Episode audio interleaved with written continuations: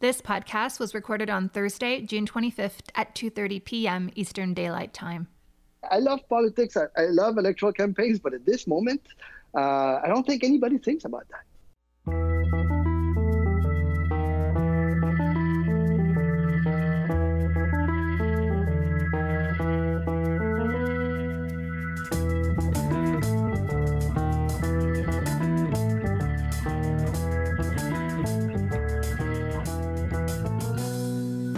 Lots has happened in the last three months. We're deeply concerned both by the alarming levels of spread and severity and by the alarming levels of inaction. The World Health Organization declared COVID 19 a pandemic, and governments in Canada responded, shutting down the borders, schools, restaurants, hair salons, even Parliament.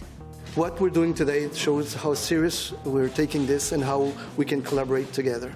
The premiers of Ontario and Quebec both announced all non essential businesses will be closed at midnight tomorrow. Roughly 3 million people lost their jobs in March and April. As officials work to protect the country's most vulnerable, I'm calling on all of Canada to pull together and flatten this curve. Prime Minister Justin Trudeau promised Canadians would not be left to fend for themselves. No one should have to worry about paying rent, buying groceries, or additional childcare because of COVID 19. But despite more than $150 billion in projected direct federal spending and billions more for health measures, tax deferrals, and liquidity support, that promise hasn't come true for some. I think the response to people with disabilities has been absolutely dismal. On this podcast, we look at how the federal parties responded to the crisis and what it might mean for the life of this minority government. The Liberals are riding high in public opinion polls, at 40% this week, majority territory, according to Abacus data. But their dancing partners seem to have left them on the sidelines. We feel that the government has the responsibility of acknowledging the fact that it is a minority government. Government House Leader Pablo Rodriguez joins us. Of course, other topics have also dominated the news cycle. No peace, no justice, no peace, no justice, no peace. Thousands of protesters took to the streets this month to protest their support for Black Lives Matter after the killing of George Floyd in the United States.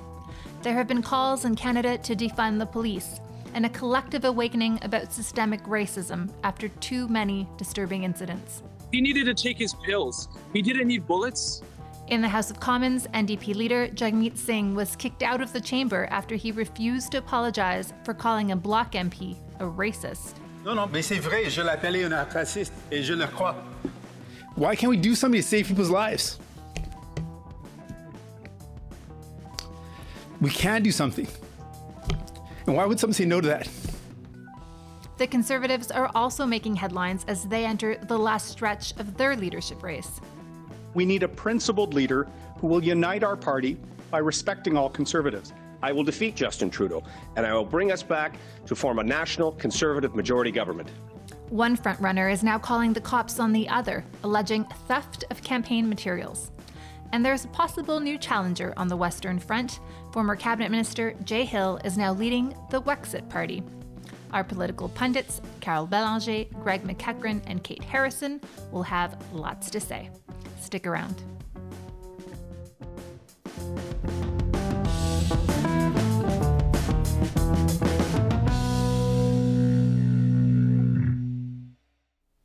It started off so collegial, but things turned sour pretty quickly when the Liberals proposed MPs hand over the power to tax and spend to their minority government until the end of 2021.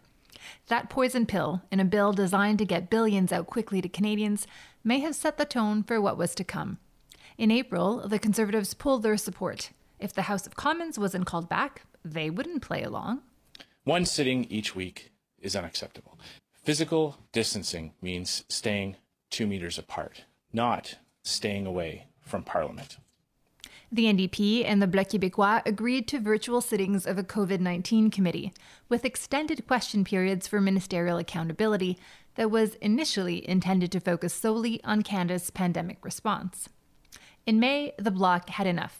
Leader Yves Francois Blanchet said the Liberals had not kept their promises. We made two deals on behalf of Quebecers, deals that might have been helpful for all Canadians also with the government. And now the government is attempting to make a deal with other parties in order not to have to respect its own word toward Quebecers and Canadians.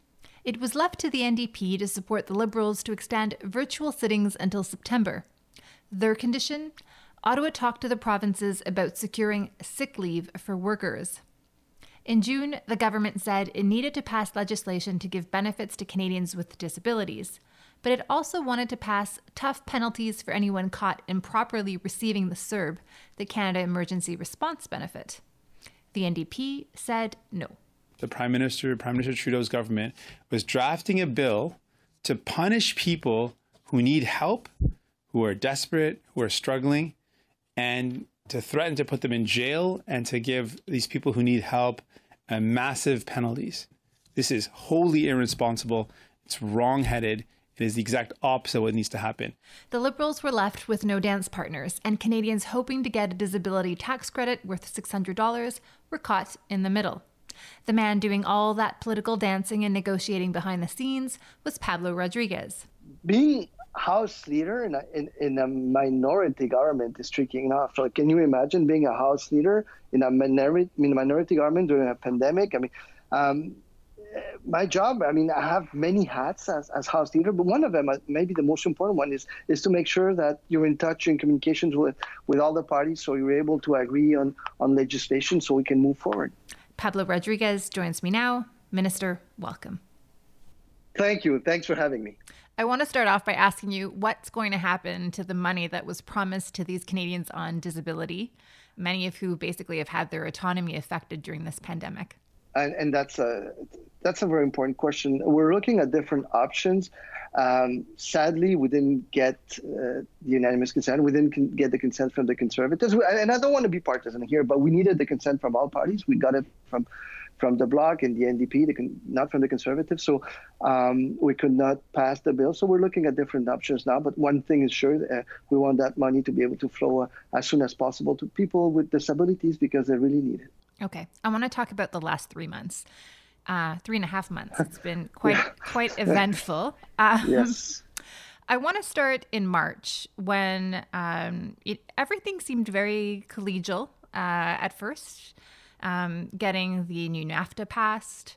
Uh, the fact that uh, there was agreement on more accountability, uh, definitely, it seemed like negotiations had reached a a good tone, and then the government decided that it was going to propose um, giving itself, I would say, carte blanche, basically powers to spend and tax until December 2021. Uh, what did you think of when you saw that piece of legislation?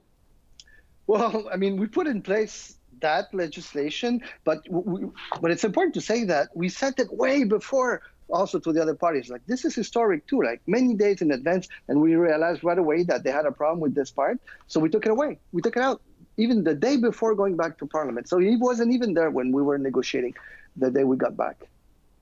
But surely you saw this this before you sent it off to them and no alarm bells rang in anybody's heads that maybe oh maybe they won't go along with this we were, we were waiting for their reaction. I mean, we, we knew we had to move very quickly. It's necessary. Canadians were waiting for us to do something, so we we did. Uh, we drafted the legislation and we sent it to them, uh, knowing that there could be changes. And you know what? We were totally open to change it. We still are. And the opposition did make some changes to uh, some of our legislation. They even improved it. And, you know, I'm, I'm happy to say it. They pushed you on what? Well, making sure, for example, that it, that that uh, students remember the the the, the uh, CERB for students that it was you know 1750 uh, with people with disability. We brought it to 2000. Uh, that was following discussions with the with the NDP. They've been requesting that too. So those are things that when I say that we were open to discussions, uh, we were and we still are. What was the negotiations like behind the scenes? Ah, it was a bit crazy. Well, as always. For, for, it's a bit special for the, the government house leader because I'm always having bilateral negotiations. It's never in a group. So I spend you know some time on the phone with the conservative, then I switch to the NDP, then the conservatives call me back, then I call the bloc, uh, and we move forward. We make changes to the document. You you recirculate the documents and try to get uh, a general agreement. Uh, one thing helps a lot is that I have a very good relationship with all of them, with with, with Candice, with Peter, with with with Alain, and and that helps. So is the um the impression that they give us when they come out uh, of the chamber doors and then basically uh, where they criticize you completely is that uh, showboating and it's not actually what happens behind the scenes? It's no it's always very collegial. That that i mean i think everybody will, will admit it. Then we all have a you know we always say to each other okay we'll we'll do what we have to do and it's fine. It's our job right? And of course the opposition job is to oppose and but sometimes sometimes yeah it could be a little bit of a show. Yes it seemed, at least for the conservatives, that that uh, initial legislative proposal, the 2021 deadline, seemed to have um, been a poison pill for them. Was that your sense behind the scenes as well? No, the never. fact that you proposed that Tampered. No, never. There was never any poison pill anywhere. quite the contrary. I mean, we, we need as a government to move fast. We need the bills to be adopted. We need the money to flow to Canadians that lost their job, that are sick, that are taking care of their kids. So never, ever, that was never there, ever there for that intention. Well, I mean, you are the government house leader. The, the government was basically proposing to do away with Parliament for another year and a half. No, we, we were proposing uh, all kinds of, of, of, measures in that bill, and um, but again, by sending it way you know, you know many days before uh, to the opposition, Three we days, were totally think, yeah. well, totally open. Yeah, but that's that's a, normally you don't send bills to the opposition before you table it. We did send those bills. Well, normally totally you don't need unanimous consent to pass them through very yeah, quickly. Yeah, so so all of this comes into our package, right? We need the support. They want to see the bill ahead of time. We send the bill ahead of time. We sit down and negotiate. Sometimes 15 hours a day, by the way. 15 hours a day. I remember, you know, it's funny because Peter, Peter, the House Leader for, for the NDP, he lives, he lives in Vancouver. So when he calls me at 10 o'clock, it's 1 a.m. for me. And it went on like this for a while. The Bloc, uh, the Bloc leader has in fact praised you for your tone. I don't think I'd remember hearing anything quite like it before. Was your goal uh, charm offensive? I mean, you think back, this prime minister and the former House leaders did not have the best relationship, I would say, um, with the opposition parties, especially when it came to uh, reforming changes in the House of Commons. Uh, motion six, for example, uh, some of the changes that um, Bardish Chagger tried to bring in as well. Uh, what what uh, was that a mandate that you gave yourself that was given to you? Well, I, I, looked at my strength. My strength is, is not procedures, for example. I'm not a big expert in procedures. I have people that are way smarter than I am in my office that advise me on this. Uh, my strength is communications, maybe less in English than other languages, but it's but it's still communications. It's it's it's about people, right? And politics is about human beings. It's, how can we change the world? And my dad always told me, you know, there's no perfect tool, you know, to to change the world, improve society. The best thing we human beings have is politics. That's the best way we have to change society. So that's why, you know, I got in politics and, and I believe that people from other parties were in politics for the same reasons. And that's why I said, let's communicate and let's see how we can help Canadians because we're all there for that. Okay, so what happened with the Conservatives? Because they have been, uh, if and correct me if if this is incorrect, but they are lending you unanimous support for you to introduce your bills. So they're allowing your bills to go through, but they are not uh, supporting them, and they have been very frank uh, that they want to see the House return back to normal. Why hasn't the House returned back to normal? What, what do you call the House back to normal, right? Like, we're, we were there, and you you were there, you saw us. We were there four days a week, right? So they had more opportunities to ask questions than before. Three thousand over three thousand two hundred questions or something like that instead of eighteen hundred, right? Only ministers asking questions, no um, answering questions, no no parliamentary secretary. So we made sure that that would happen too. So we would make sure that that the opposition could play their role. And I know how important it is. I was in opposition for seven years, and now I know how key the role is um, in a democracy. and we respect that. So we try to look for that balance between you know following guidelines from public health and making sure that the opposition could could play their role. And this is what we found through this hybrid hybrid mode. But of course, we want to come back as a regular parliament uh, in September. We we all want that. But for that, you need uh, electronic voting. If you have electronic voting, then there's no problem to bring back regular parliament. The problem is that all parties agree, but the conservatives to have electronic voting. And honestly, I don't know why, because this is the 21st century. It would be easy to do it if if we agree, we can change the way we vote. That's then there's no problem to to have regular parliament with PMBs, opposition days, and everything. Why are the Tories opposed to electronic voting? My HuffPost colleague Brian Maloney asked Andrew Scheer, the outgoing leader of the Conservatives, that very question Thursday. Can you tell us specifically why the Conservatives are opposed to electronic voting in the House of Commons? Well, we have a number of concerns. Uh, I think uh, as you've looked at the uh, virtual sittings, there are a number of issues with uh, connectivity, uh, with uh, with access, with and we, we have we have major concerns about the security around that. we are also worried that Justin Trudeau's trend line here is to make Parliament less and less relevant and less and less part of the conversation, part of oversight and, and accountability on government. we believe that as provinces and provincial provincial legislatures and legislatures around the world uh, find innovative ways to maintain safe distances between people, but continue to provide that over, oversight. That's where we should be looking at. And that's why our House Leader, Candice Bergen, sent a letter to the Speaker to look at options uh, to change the way we vote. Obviously, right now, the way we vote in the House of Commons, we have all 338 members sitting side by side in a chamber. There are a number of models around the world uh, that we can be looking at to ensure that members of parliament can cast their vote in person while still maintaining uh, social distancing and physical distancing. That's our that's our preferred option.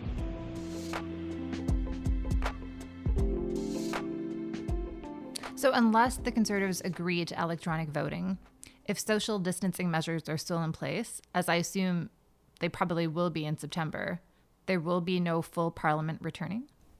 We'll look at different options. I mean, you said it. The conservatives suggested, the, you know, stuff having a row from somewhere from Parliament to the Museum of, of, of I don't know where. Um, War Museum, even, probably. Yeah, War using Museum. Wellington Street in Ottawa. Yeah. so, but let's say you do that, but you still have to bring 338 people to Ottawa. You still have to travel. These people have to gather, take planes, right, from different places. And I don't think it's a good idea. And I don't think public health thinks it's a good idea. And when they go back to their provinces, they have to self isolate for 14 days. So, how do you deal with that? Yeah, but on the other hand, and I think this was a worthy point, Candice Bergen, the Conservative House leader, did make the point that if the Prime Minister can attend a Black Lives Matter rally and stand with thousands of people on Parliament Hill, why can't MPs go back to the chamber and respect social distancing guidelines? Well, you cannot put 338 people in MPs in the House. I mean, from me to to my seatmate, there's like three inches, right? So we were shoulder to shoulder. So you, that option, unless public health says, okay, no more social distancing, it's impossible to have all the MPs back. So that's why the hybrid solution allows all MPs to ask questions. Why? Why would it be only a group ch- chosen by the respective whips be able to participate? We think that it should be all MPs because they all represent Canadians, and all Canadians deserve to be represented by the MPs in the House. So the hybrid formula works for that. We just need electronic voting. Uh, I, I still don't understand why they refuse.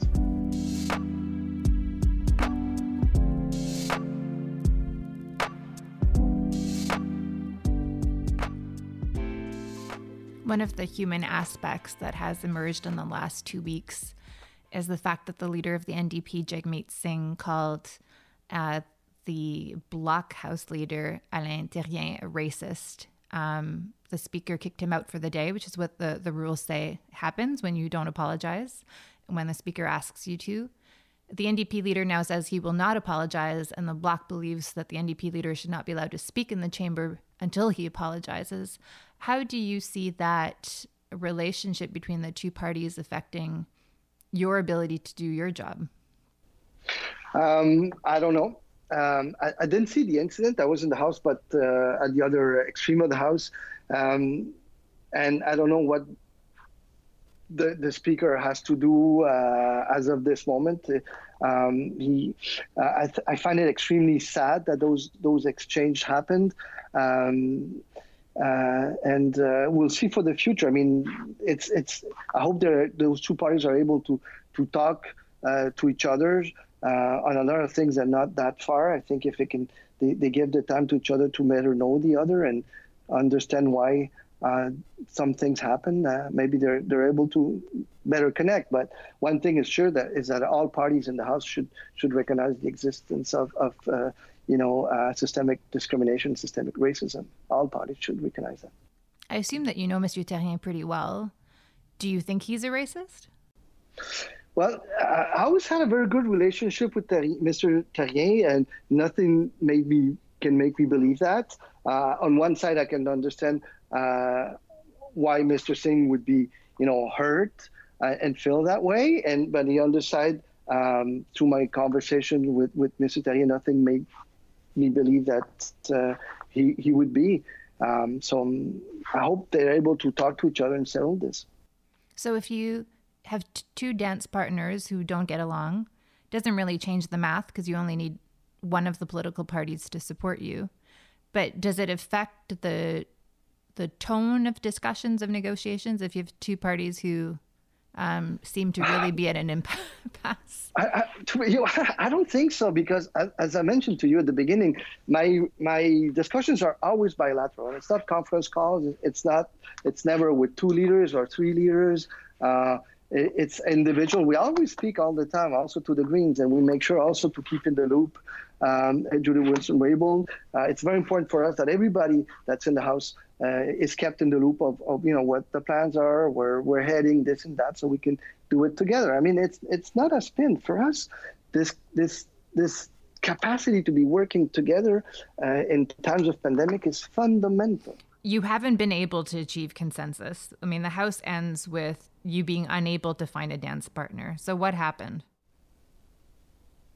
I mean, for for for the future, we keep doing. No, I mean, why thing. why I mean, couldn't you find?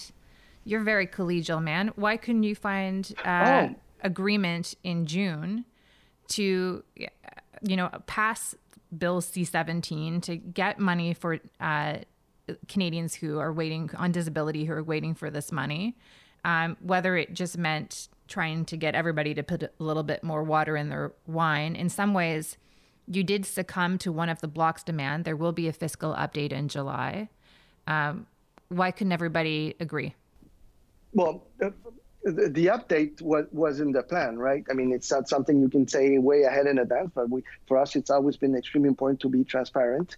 Um, why? Because it, it's not always possible. See, it, we try our best, we do our best. Uh, sometimes a, a, party will not want to move, or sometimes a party will not want to negotiate. It happened in one of the negotiations where the bloc says, you know what, don't call me on this one because I don't feel like negotiating. We're we're not happy at this moment, so we're not going to negotiate. Fine, I prefer that. They tell me, so I turn around and I see if I can negotiate with the Conservatives, the NDP. The bloc says that you are not negotiating because you have seen the the the political polls and you are in majority territory and now you are you are no longer being as flexible as you once were no listen i don't have a second to think about uh, partisan stuff or or an election. And, and you know me, I love politics. I, I love electoral campaigns, but at this moment, uh, I don't think anybody thinks about that. So no election this fall. No, I don't see how. I don't see how and why. It, who would want an election now? Maybe having a second wave. Uh, if if, if there's one, how you know how important we will be, the impact. I mean, we're still. The, the problem is that we're having these conversations at this moment, and, and sometimes uh, people forget that, hey, we're still in the middle of a pandemic, right? And even if things are a bit better now across the country, it's not the case around the world. Things are worse in many, many, many countries. And we don't live in a bubble, right? So we have to take that into consideration. So am I thinking or uh, uh are we thinking about an election a few months from now? No, we're still thinking about how to, you know, deliver for Canadians and, and protect Canadians and their health and their security comes first. Thank you very much, sir. Thank you, madam. Pablo Rodriguez is the government's House Leader and the Liberals' Quebec Lieutenant. I spoke to him via Skype from his Montreal riding of Honoré Mercier.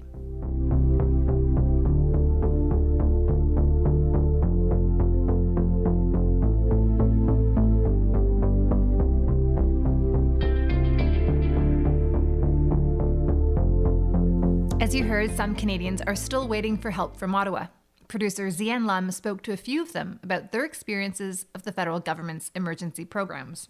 Um, so my name is Chelsea, and I'm 34. I live in Toronto, and I am on the Ontario Disability Support Program, which pays one thousand one hundred and sixty-nine dollars. That's what I get, and that's the max that people, one person, can receive. What do you think of the government's response to the COVID 19 crisis? I think that the intentions were good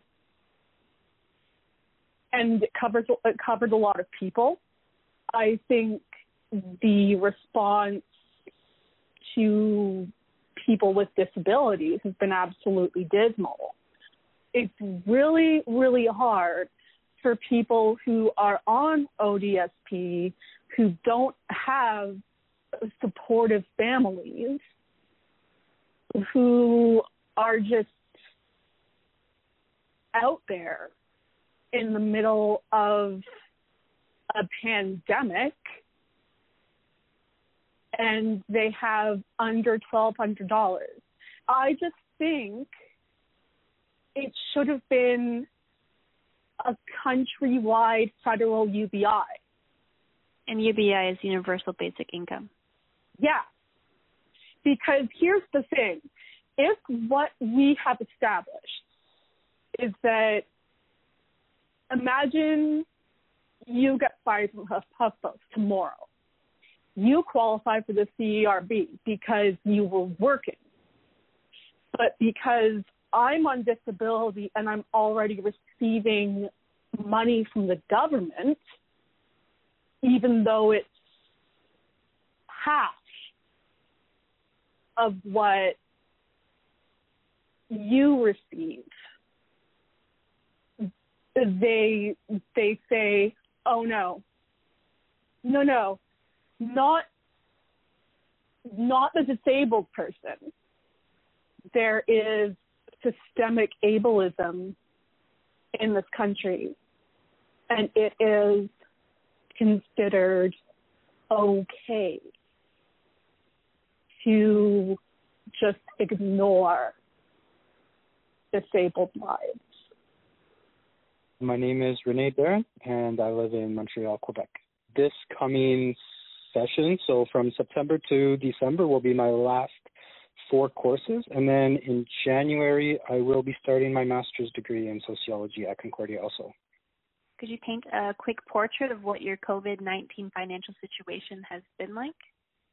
Hey, okay. so, um, I mean, like everybody else, it's been quite stressful. Um, when the pandemic hit, the uh, school year was just coming to an end so on top of you know studying for exams and and uh, you know being stressed out with getting your semester finished, it's also a time when many students are starting to look for summer jobs. So when uh, the government announced the uh, CERB benefit, uh, students were not included, uh, which was super stressful because you know every morning we would wake up and we would watch Trudeau's YouTube uh, um, press conference, which I mean I haven't done for for weeks. But when the pandemic first started, it was what we did every morning. We would watch Trudeau. We would wait and see what he had to say about uh, financial help. Um, and I had spoke to the government. I had called the one eight hundred O Canada number and I asked them, what can I do? And they told me watch YouTube press conferences because we know as much as you do, it's happening day to day. There were some uh, politicians um, I forget what his name was, but he was a member of parliament from Ontario, and he was telling people, even if you're not eligible and you need the money, apply anyways. And then there was other politicians who are saying, if you apply and you're not eligible, um, you will be in trouble. So there was a bunch of mixed messages uh, depending on who you spoke with. So it was a very, very, very stressful two, two or three months before uh, the student benefit was announced. Moving forward now, um, just not sure what I should be doing because there's still mixed messages going on. They've reopened the uh, the uh, economy. The stores are back open. Personally, I'm looking for a job because uh, even collecting the benefit each month, I'm so bored sitting at home all the time. I need to be doing something, right?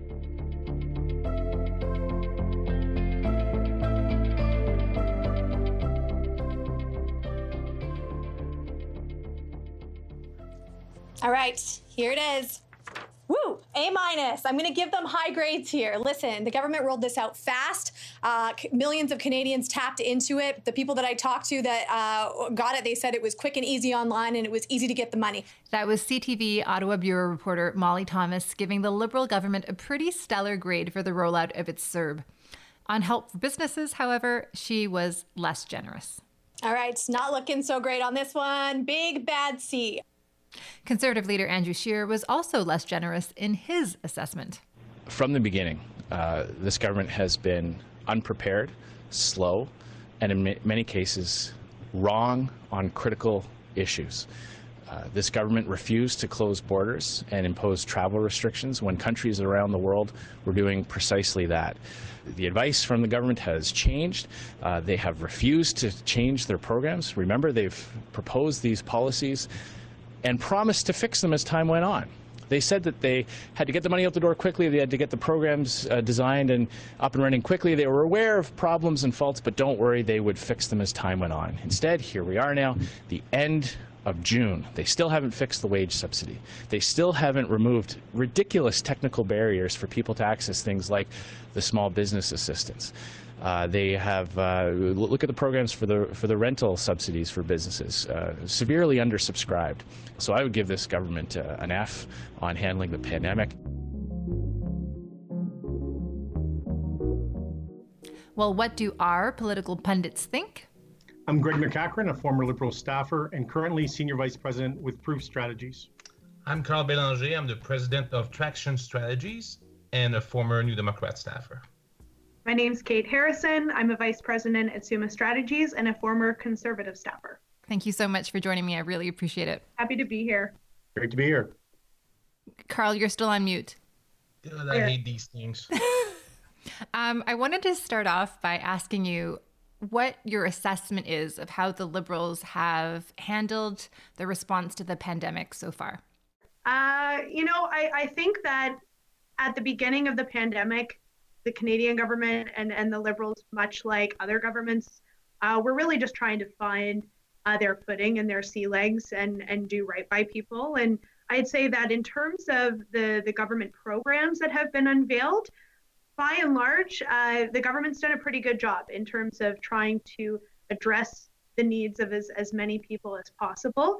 The further we get away from the immediacy of the pandemic, I think is where uh, there will be room for, for criticism uh, and, and looking back to see where things could have been improved. And, and in my view, one of those things absolutely uh, could have been the, the approach to uh, paying people who are, are out of work. So rather than kind of a, a bit of a piecemeal approach from what we saw with CERB and the wage subsidy and other programs, uh, other countries adopted a different model. They chose to uh, get money out quickly to everybody and then make the decision to take that back around uh, tax time for those that didn't actually need it. Uh, I wonder if maybe Canada would have been better served, uh, Canadians would have been better served by that type of approach. When the finance minister has been pressed on that, he hasn't provided a whole lot of reason as to why that couldn't have worked here in Canada. So I think that there will be more room to uh, critique uh, the Liberals' approach. Obviously, preparedness is a major area uh, that I think deserves um, some more attention and some more criticism. But I, you know, I we're not as bad as, as some other jurisdictions. So by by that standard, um, you know, I think the the Liberals do deserve some credit. Karl, what's your assessment of how the Liberals have done so far? Well, I think that uh, like many other governments, uh, including here in Canada, provincially, and, and around the world, uh, the governments were very slow to react to the emerging of the pandemic. Uh, I mean, the WHO was slow to react to it, declared it very late in the game. Other countries were more proactive. Uh, Taiwan comes to mind, New Zealand comes to mind. Uh, Canada was slow off the mark, and they were telling us that no, closing the border doesn't work it won't help. Uh, wearing mask doesn't work it won't help. All these things um, and and and then they were hiding behind science to tell us that you know now we know that it was a good idea. Um, in terms of the program to me at the time a universal benefits made more sense and it was interesting to see that it was being pushed out by some conservative uh, analysts and by New Democrats. So, uh, a moment of unity, Karl. Yeah, exactly. Um, it, it, seemed to be like it would have been simpler than to have this slew of programs where.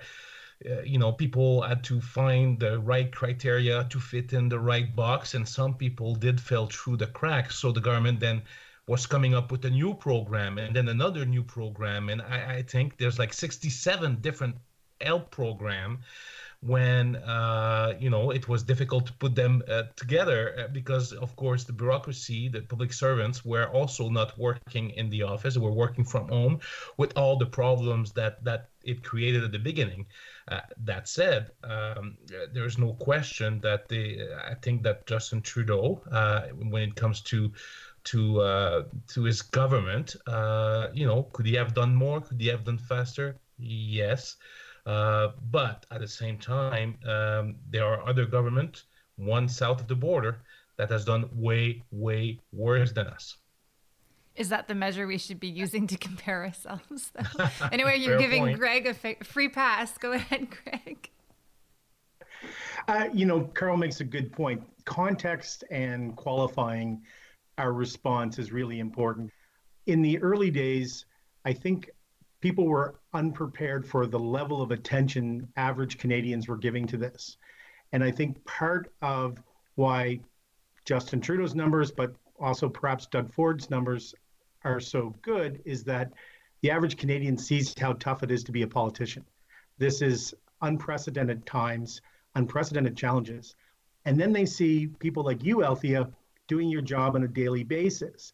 And if you have never seen a scrum before, they can seem extremely vicious.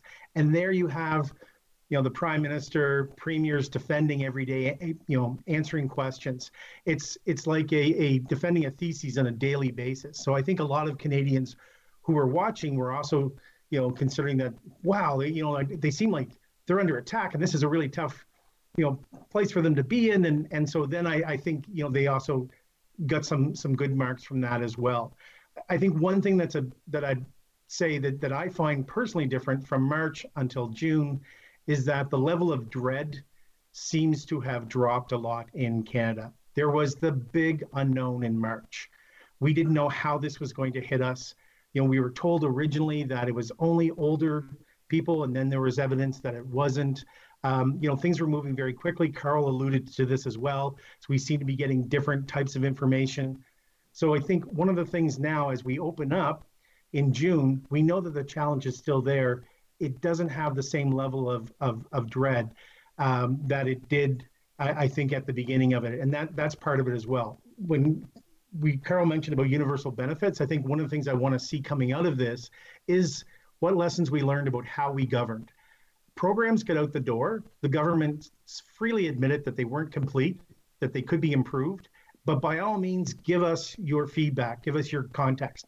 And that is so alien to how governments usually um, govern. You know, you put a budget down and you say it's perfect. We thought so hard about it, and then they'll find out there's a mistake and they'll quietly change it.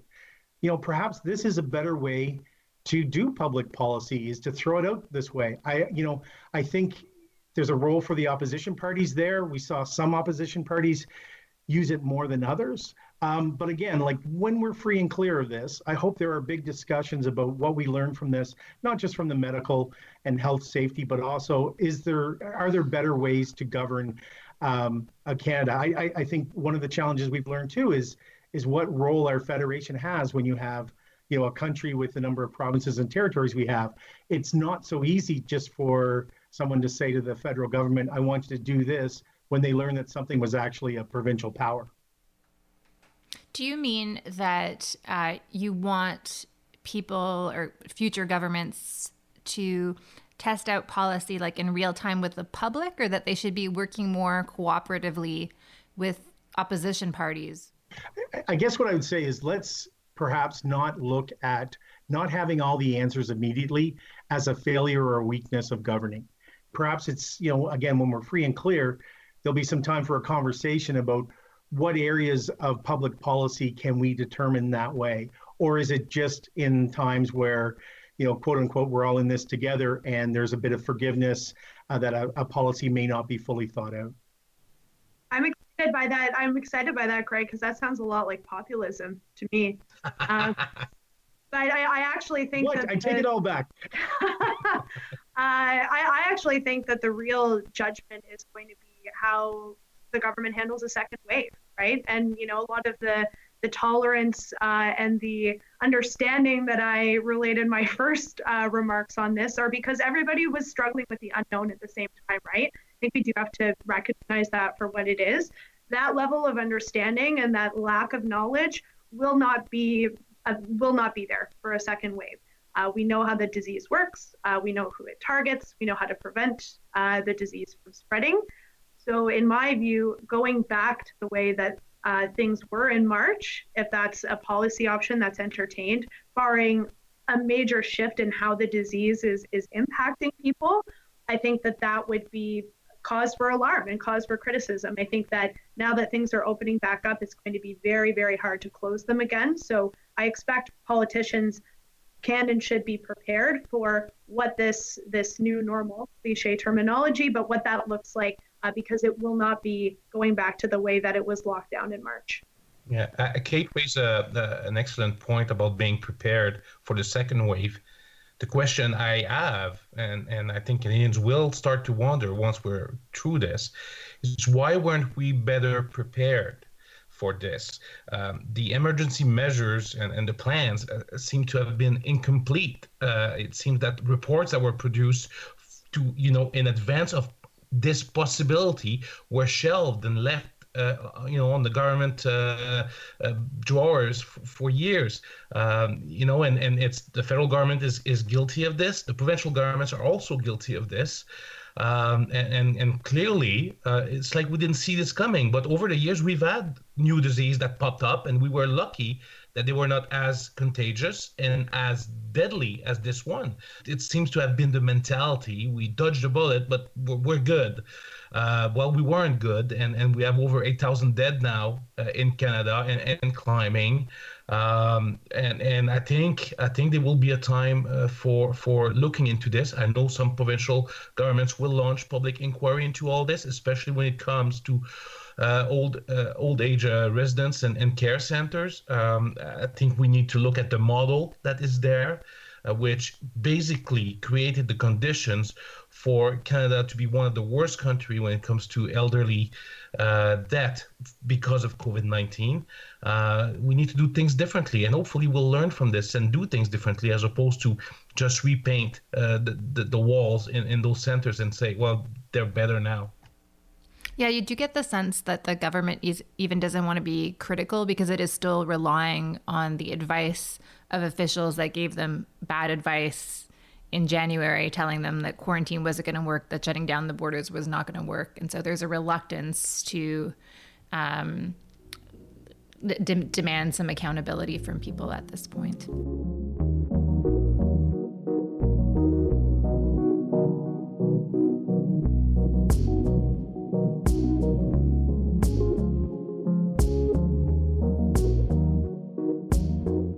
We talk about this, we now have the NDP, Jagmeet Singh, and the Bloc, uh, because Mr. Singh called Mr. Alain Therrien, the House leader, a racist. Um, there seems to be a, well, there not seems to be, there is a, definitely a, a breakdown in relationship between those two parties. I hope that the leader of the NDP will apologize. If I was to apologize, people have said that I've stood up to systemic racism, and by not apologizing, I've said that I'm not going to apologize for wanting to make things better for people.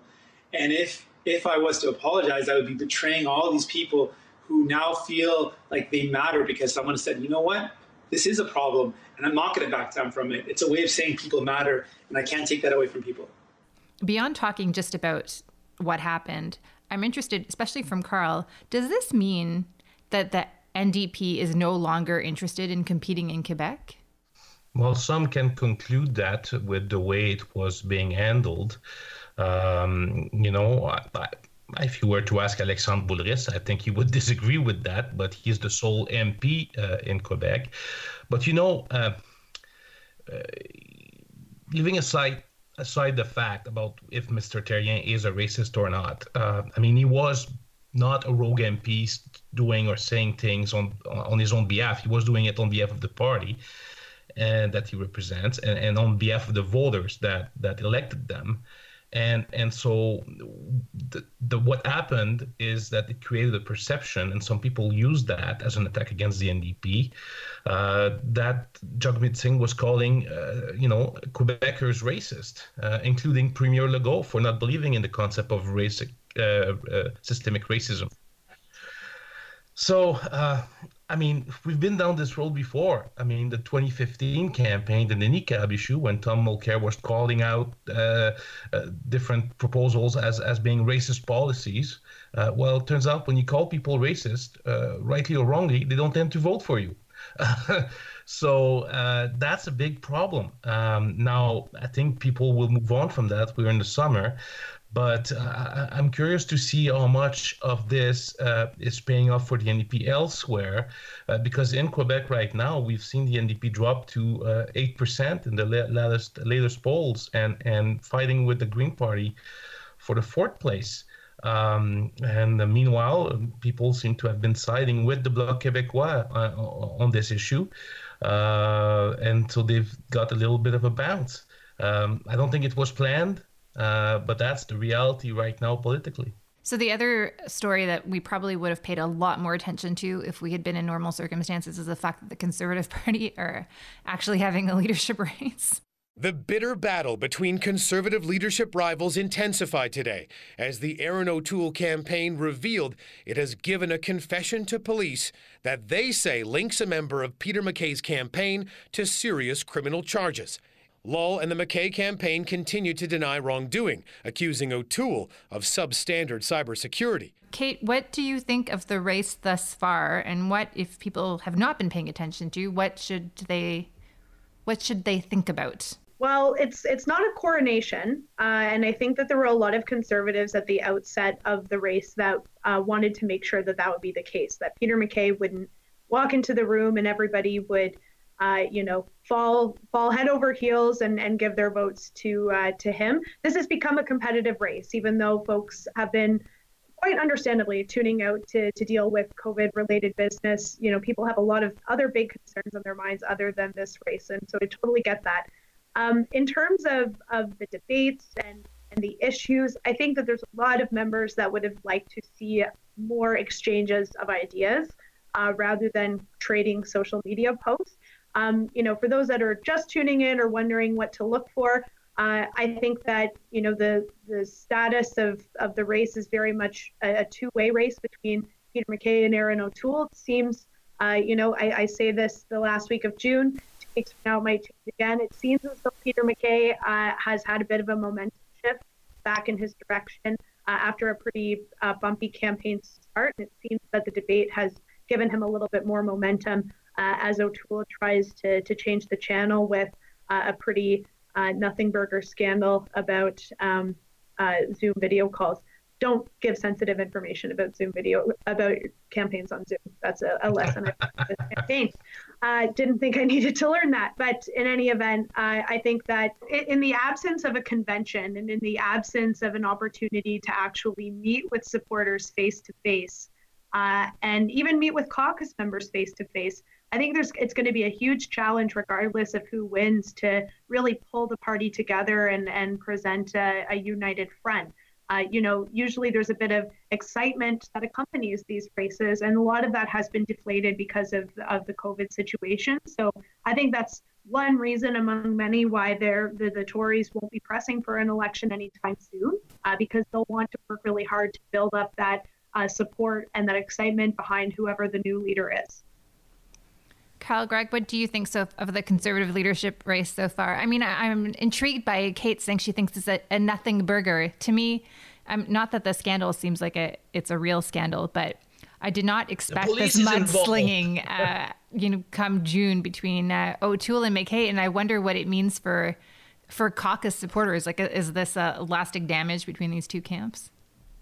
Well, I'm going to suggest that if you call in the RCMP during a leadership um, during one of your opponents, it's it's not probably the best thing for the conservative brand. Um, I was struck this week. Uh, I was reminded that it's 30 years ago this week that Jean Chrétien was chosen in Calgary.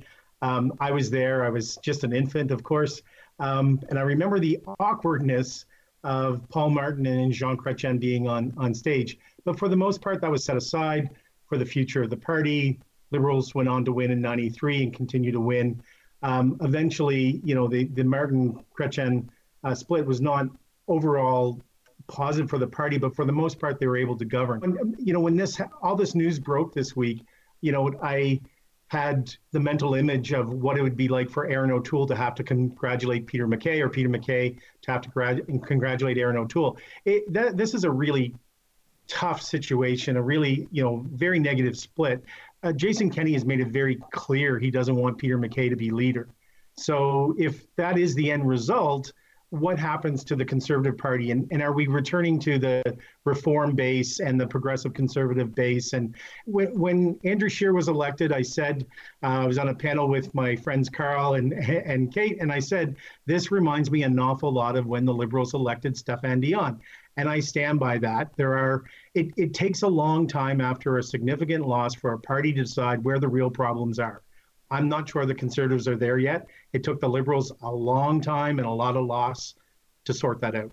It doesn't seem like they agree on what the problems are. That was my takeaway, at least from the debate. You have Peter MacKay having one very distinct vision of where he thinks the party needs to go to build that tent, and Erin O'Toole has a very different, or at least he's vocalizing a different vision on how to build that tent. And yes, Karl, you get the last word. But I also want to ask you about Wexit. Should we be concerned about Jay Hill uh, leading this new, reform party out in Alberta?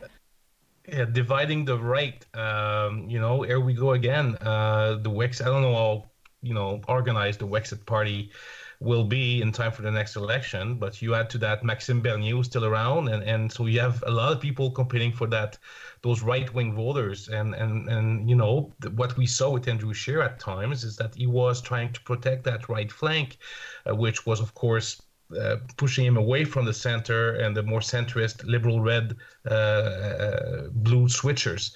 Um, I don't think. I mean, you should be a bit worried about about that, but uh, certainly you need to keep an eye. The the issue for the conservative, I think, is that um, I mean, Rick Anderson put it very well on Twitter. Is that right now, uh, and under Andrew Scheer and the strategy to focus on the base so much, uh, the level of support is back to what it was pre-merger when the Canadian Alliance and the Progressive Conservative were disunited, and and that's the larger problem. Now, of course, um, the polling results right now maybe are meaningless.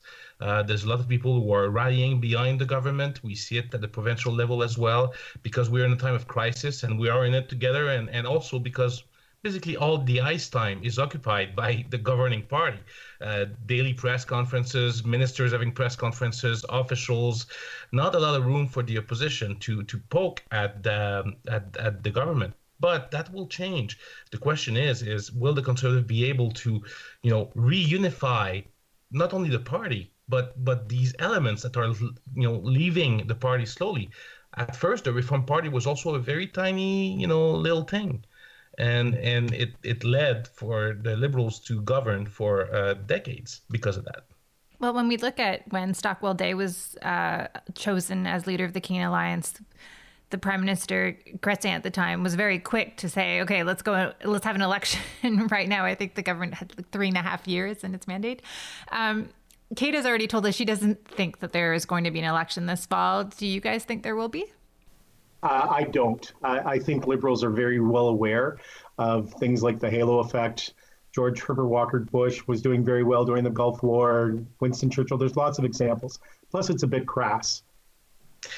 Yeah, we, we, we'll have to see where we are in the pandemic in the fall and how big the second wave is when it comes, uh, because I think nobody would uh, be very happy to have to line up for hours, you know, while COVID 19 is still around. And, and so that would, you know, of course, create a backlash. Now, there is a narrative that can be created for the Liberals to go and ask Canadian people for a strong mandate, a clear mandate, a stable mandate uh, to help the country, uh, you know, when it's relaunching its economy. And, and, and so there's a case there.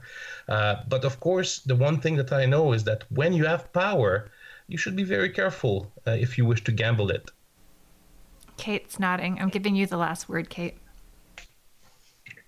Yeah, I think the the political activity south of the border is also a pretty major block on on having an election uh, in Canada. I think you know having Trump as a as a foil or continue to be a foil for for the prime minister is is serving him well, and I don't know why he would uh, why he would test that um, nobody's party on the call has any money to run an election. And the government has everything they want. The Liberals have the daily presser. It's very much like a campaign. They get to splash a little money here and there, not face tough questions in the House. It is a dream scenario for the government.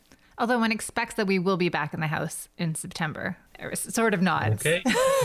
Believe it when I see it, I think. Okay. Um, Karl, Greg, Kate, thank you so much. I really appreciate it. Thank, thank you. you. Thank you. Kate Harrison is the vice president with Summa Strategies. Karl Belanger is the president of Traction Strategies. And Greg MacEachern is a senior vice president at Proof Strategies. They all join me via Skype.